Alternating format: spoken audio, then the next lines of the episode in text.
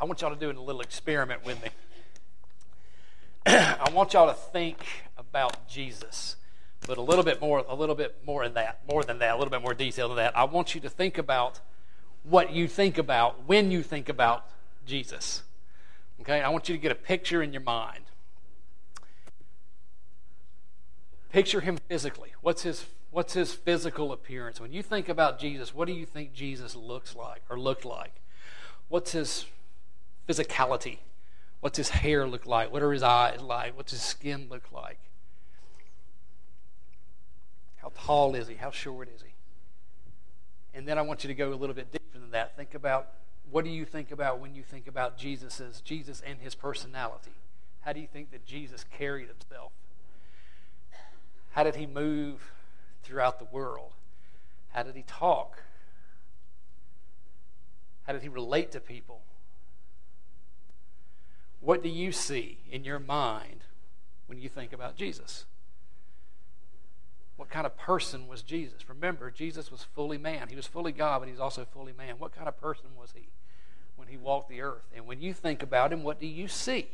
What do you visualize in your head? When you pray to Christ, what is it that you see? Who is this person that you're praying to? What is that person like? And of course, I'll go back and I'll say, what's his, what's the physicality?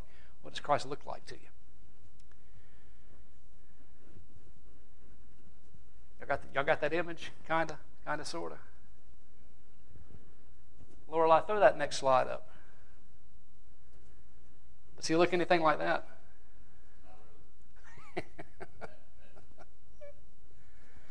Raise your hand if your Jesus looks something like that, seriously, physically. Okay. All right. That's, that's cool. That's great. Awesome. You're not in trouble.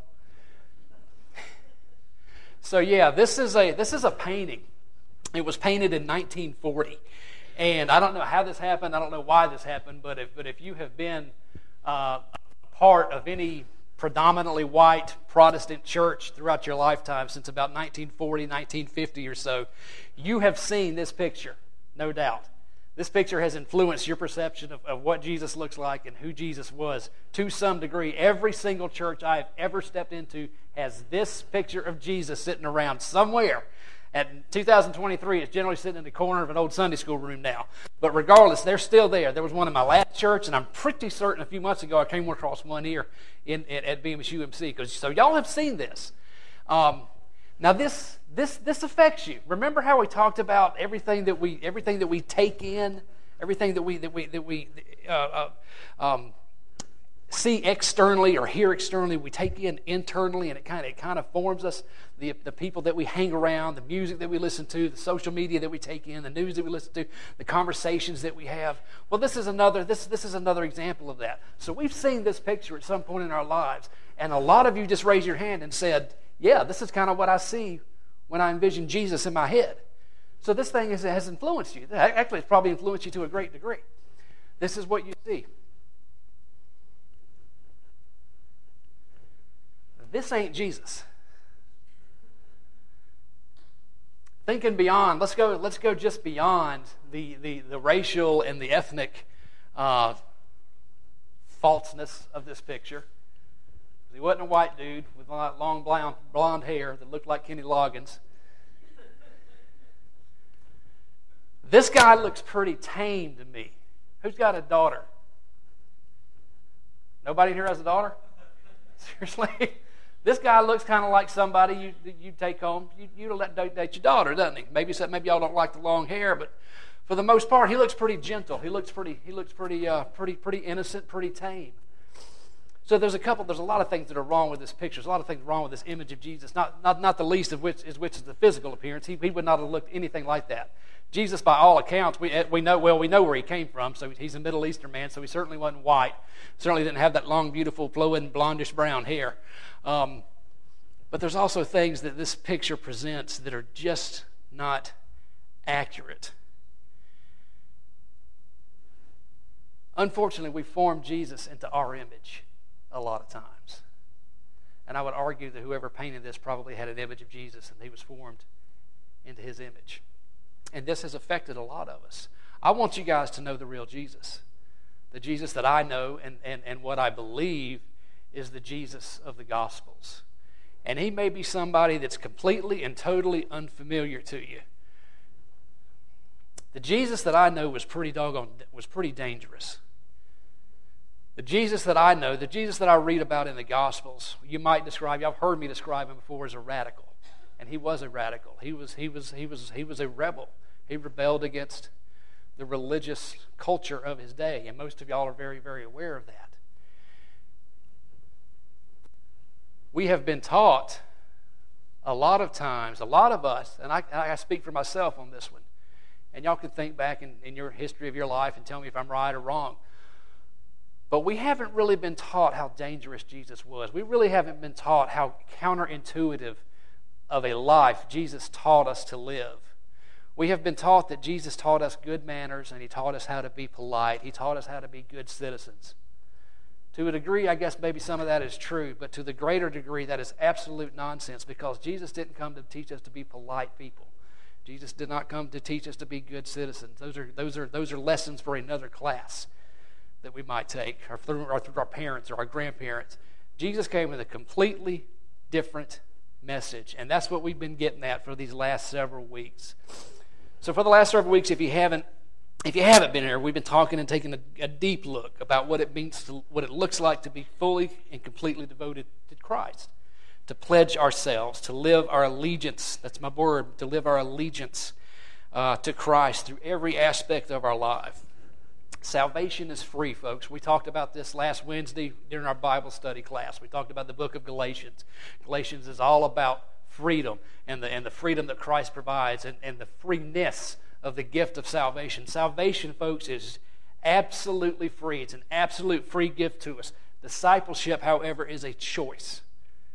Discipleship is a choice. The early church, our own Methodist movement, countless others, countless other movements that might be referred to as restoration movements throughout the history of the church have all recognized, every one of them, they have all recognized that at its core, Christianity is about allegiance to Jesus Christ above all else, allegiance to his person, allegiance to his teachings, allegiance to his guidance, allegiance to his commandments. In short, allegiance to his lordship. We call Jesus our Savior and our Lord, but do we really, really believe and do we really, really place into practice the fact that Jesus is our Lord? Do we know what a Lord is anymore?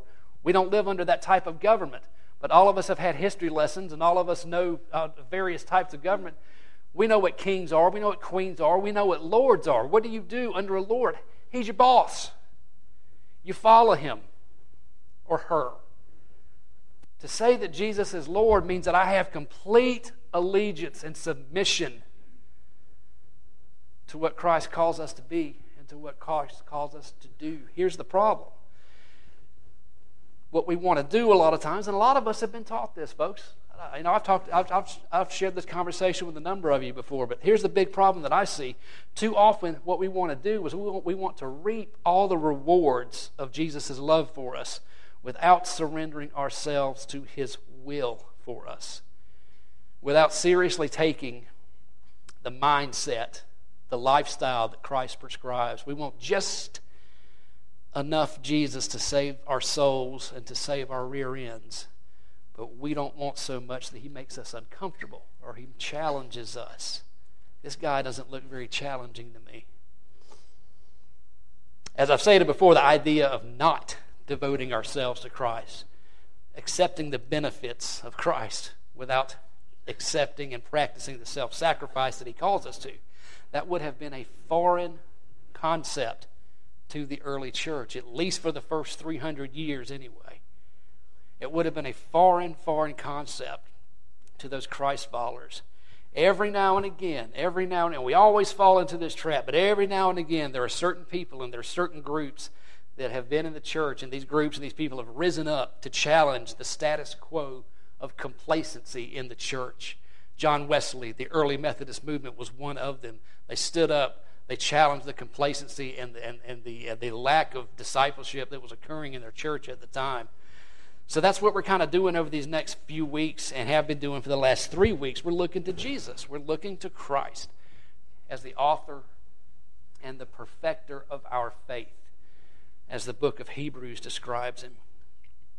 to challenge that complacency, to challenge that complacency in our individuals, to challenge that complacency in our churches, to recognize that God's grace, although it is free, also comes with that call to sacrificial love for God and for neighbor without question and without hesitancy.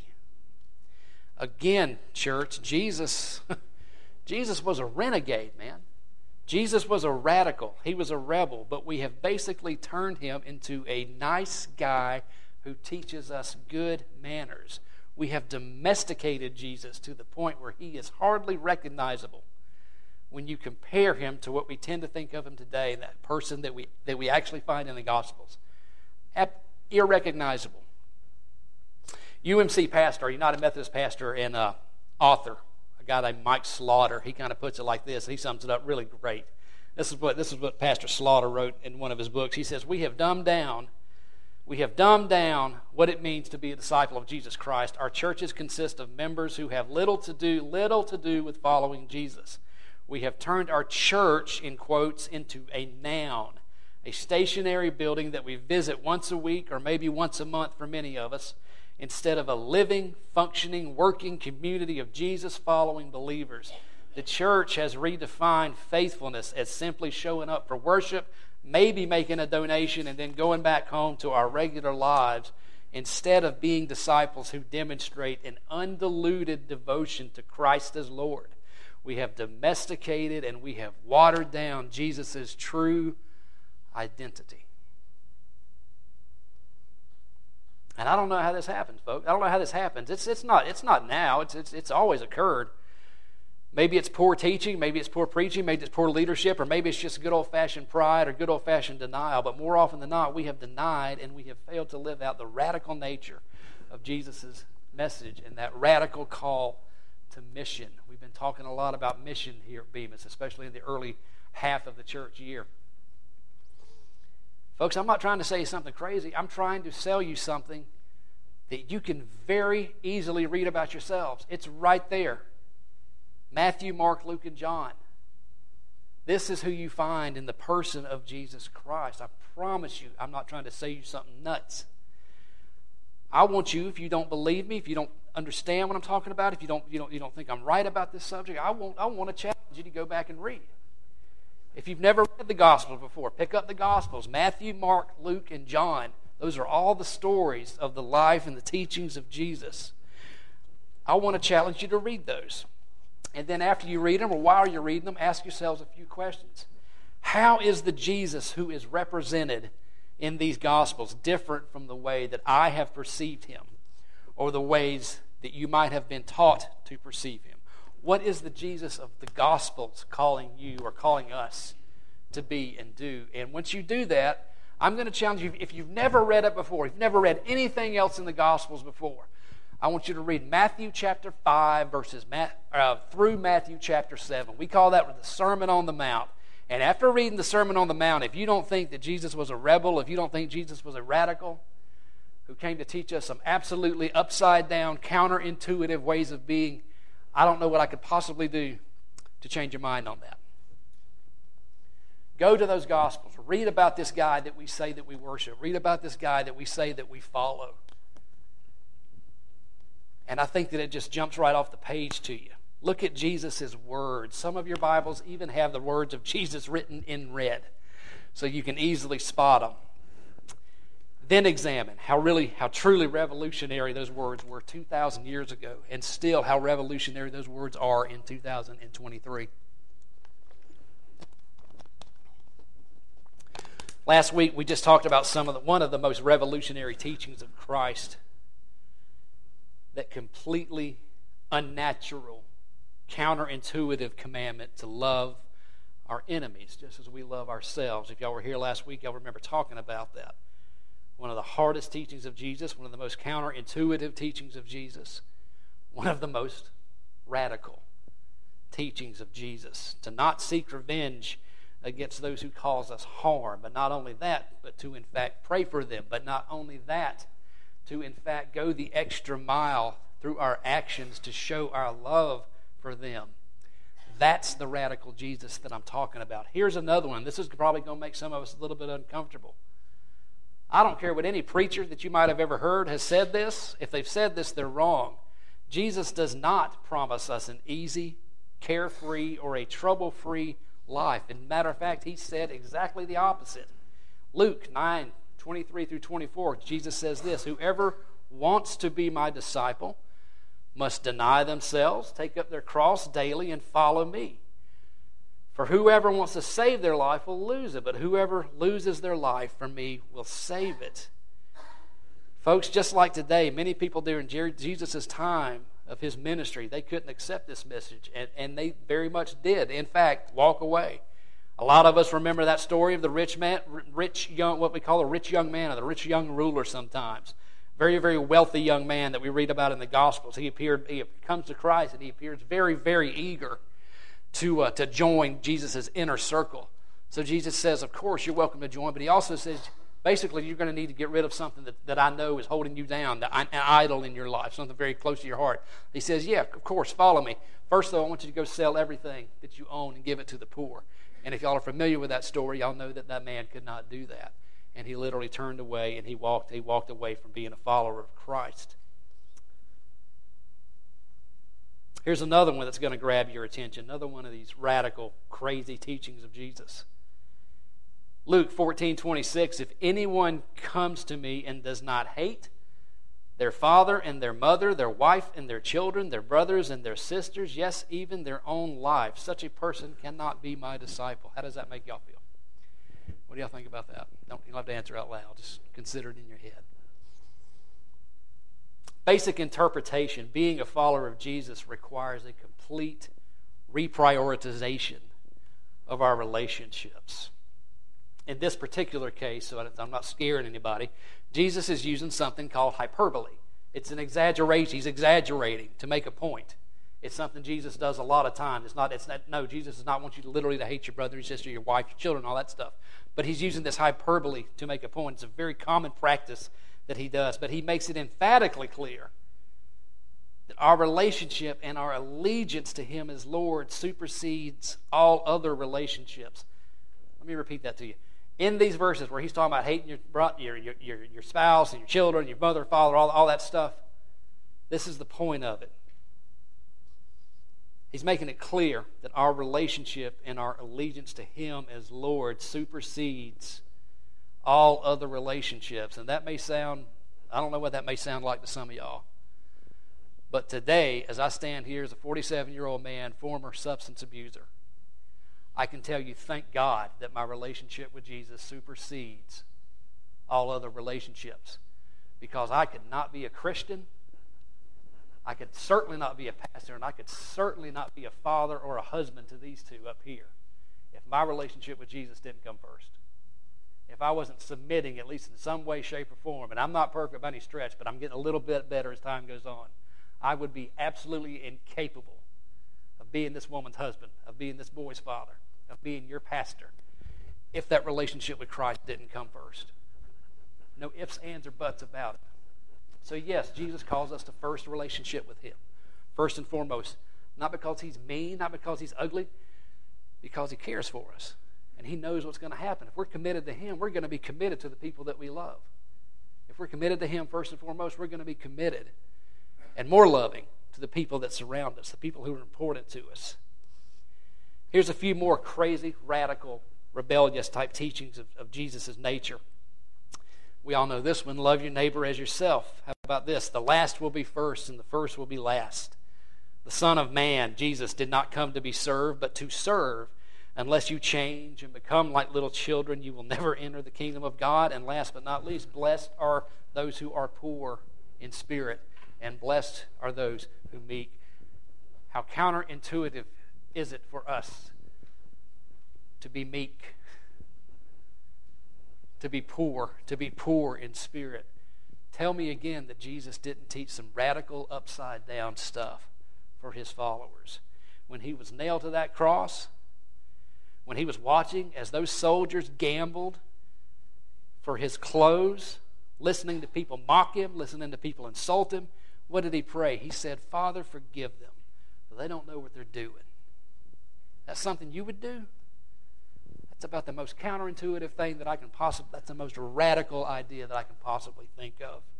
Instead of fighting back, instead of destroying his enemies, and believe me, Jesus could have absolutely fought back. Why? Because he's Jesus. But he didn't do it. He gave his life to save those people, those people that were killing him, mocking him, gambling to see which one was going to get his clothes. Take up your cross, deny yourself, and follow me. Church, this is the radical message of the gospel. This is the radical message of the gospel. It was preached by a radical man named Jesus to those who wanted to be his followers 2,000 years ago, and he's preaching the same message to us 2,000 years later. That message has not changed.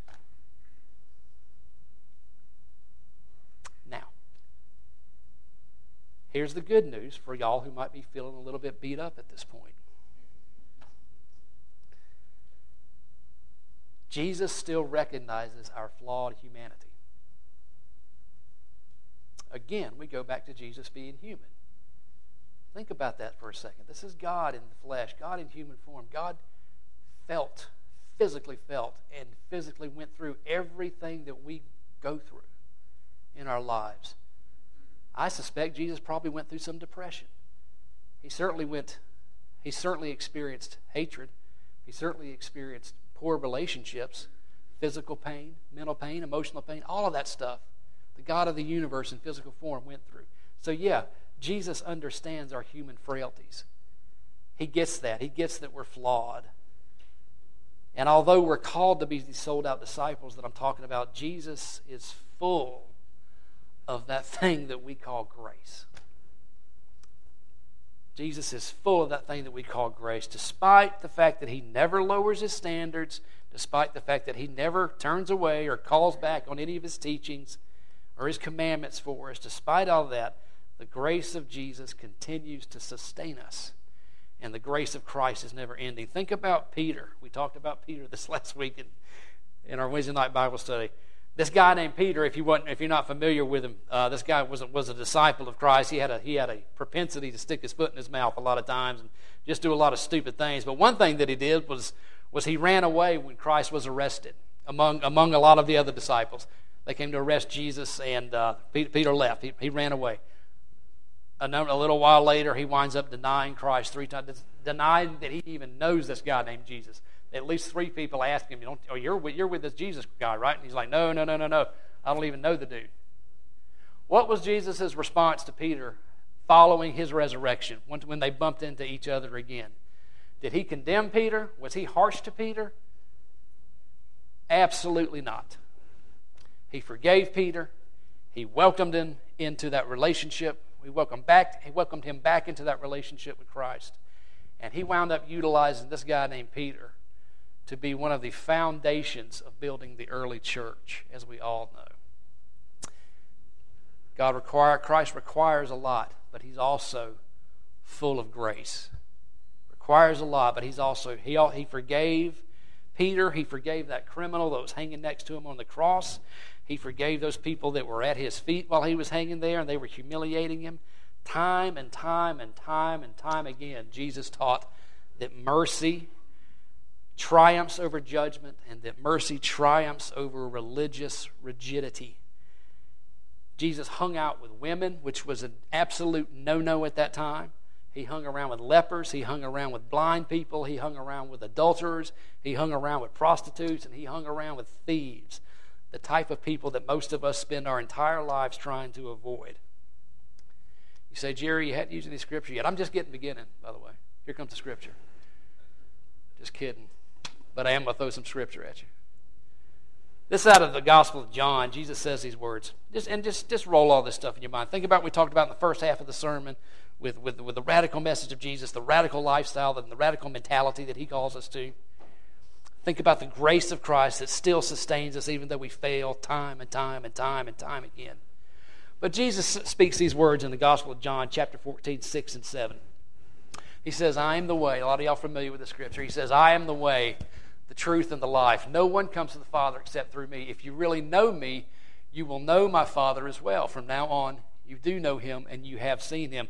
That verse 7, I love that verse 7, man, because that verse 7 touches on something that, that, that we have already touched on a great deal in depth. Jesus is the revelation of God. If you really, if you know me, if you know Jesus, while I was on earth, if you know the way that I conducted myself, the way that I spoke, the way that I thought, the way that I related to you people, the things that I taught you, if you know me, you know God. Remember us talking about this a few weeks ago? Can't separate Jesus and God. If you want to know what God's ultimate character is, God's ultimate essence is, look to Jesus Christ because they are one and the same. That's exactly what verse 7 is. If you know me, if you know Jesus, you know who God is. From now on, you do know him and you have seen him because he was him. Verse 6 is one of those interesting verses to me because uh, we've talked about we've talked about clobber passages before. I don't know if I've ever talked about them from the pulpit, but I've, we've definitely talked about them in some of our small groups. Clobber passages are some of those random passages in the Bible that a lot of Christians want to take out of context and, and utilize them to beat, beat non Christians over the head with. Oftentimes, this is one of those clobber texts. Oftentimes, what you'll see uh, uh, with some religious folks is, is they'll, take the, they'll take this verse and utilize it as kind of a fence to divide who's in and who's out. Y'all ever, y'all ever heard anybody say that or utilize that in a conversation with somebody? Or maybe they even spoke it to you, spoke it to you in a conversation. Basically, it divide again. They use it, utilize it to divide who's in and who's out. I am the way, the truth, and the life. No man, no one. Your, your Bible may say, "Man, no one comes to the Father except through me." Within that context, I don't think that's what Christ is saying at all. I don't think this is a divisive passage. I don't think that God, that Christ is trying to, to, to, to divide us and utilize this to, to throw out there to beat up non-Christians. I, I, think it's, I think it's a passage of comfort. I think it's a deep passage of comfort. I think that what Christ was saying is kind of something like this. You will never know the love of God as a parent except through me. Reread that. I am the way, the truth, and the life. No one comes to the Father except through me. You will never know God as a parent except through me.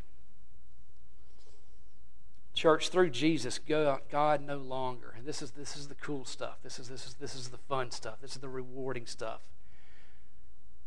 Through Jesus, God no longer appears as an untouchable judge to us making a list every time that we messed up. That was the environment again that I was brought up in. Many of you were brought up in the same types of environment. I felt God. I felt that God. I was. I basically felt that God was a cosmic Santa Claus, making his list and checking it twice. Those little things of you know, when's Jerry been naughty and nice? That was what I thought of God. That's the God that I was that I was raised with. That, that, that I, that I thought that's how God operated. But through Christ, through Jesus, through what we know about Jesus, God is no longer this untouchable judge who's making a list every time I mess something up. He is the ultimate, He is the perfect parent who loves us intimately and He loves us truly, truly, unconditionally. That's some radical stuff, folks. From the life and the teachings of Jesus to what we know about God through who Jesus was through the grace of God, that also that through, through the grace and the love and the mercy of God, that also challenges th- challenges us through the commandments of Jesus. And yet, at the end of the day, we can still rest in this fact that God is the ultimate parent. A lot of us have had issues with our parents. A lot of us have, have, have, have had hurt from our parents. I understand that. I get that. And it's hard for some of us to relate to God because we, we, we envision God as being like that parent that we had a bad relationship, right? I'm sure a lot of y'all do this or have done, have done this at some point in the past. God is a different kind of parent. God is a different kind of father. That's why Jesus called him what, Kevin? come on, come on now. You just said it last Sunday. That's why Jesus called him Abba. That deep term of intimacy. It's more than dad, it's more than daddy, it's or, or anything that we can possibly relate to. There was a deep intimacy there when Jesus utilized that term, Abba. Abba.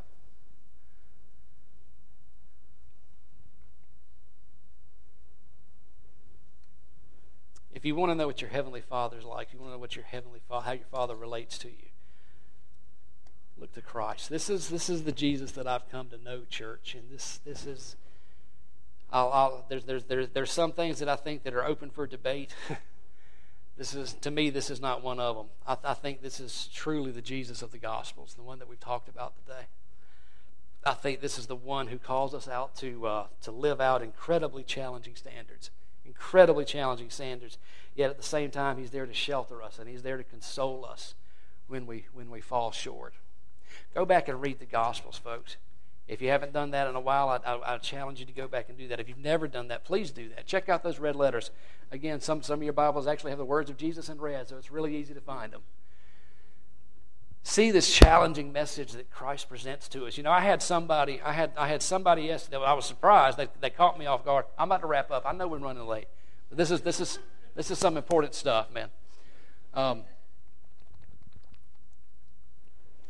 But I had somebody ask me yesterday, and it, and it took me off guard because very few people ever ask me this question. But they, they asked me, they said, Jerry, where did, where did you, something effective, Jerry, where did you get this heart that you have for discipleship, for following Jesus? And I said, because it just makes sense to me. It finally just clicked. And it finally just started making sense to me. You know, salvation's one thing. Being, being, being reconciled to God through the, through the atonement and, and through the death and the resurrection of Jesus Christ. That was all well and good.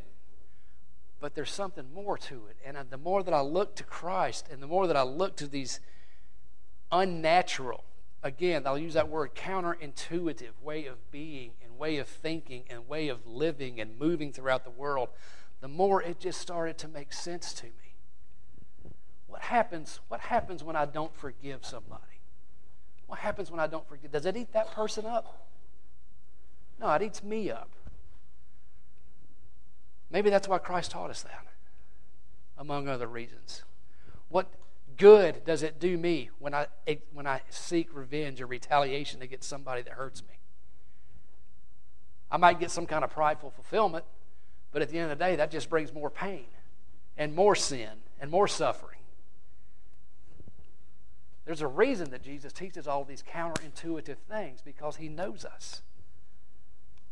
And he knows what could be and what communities could be. What would happen? What would actually happen if we refused to follow the world's standards and actually started loving our enemies as we do ourselves?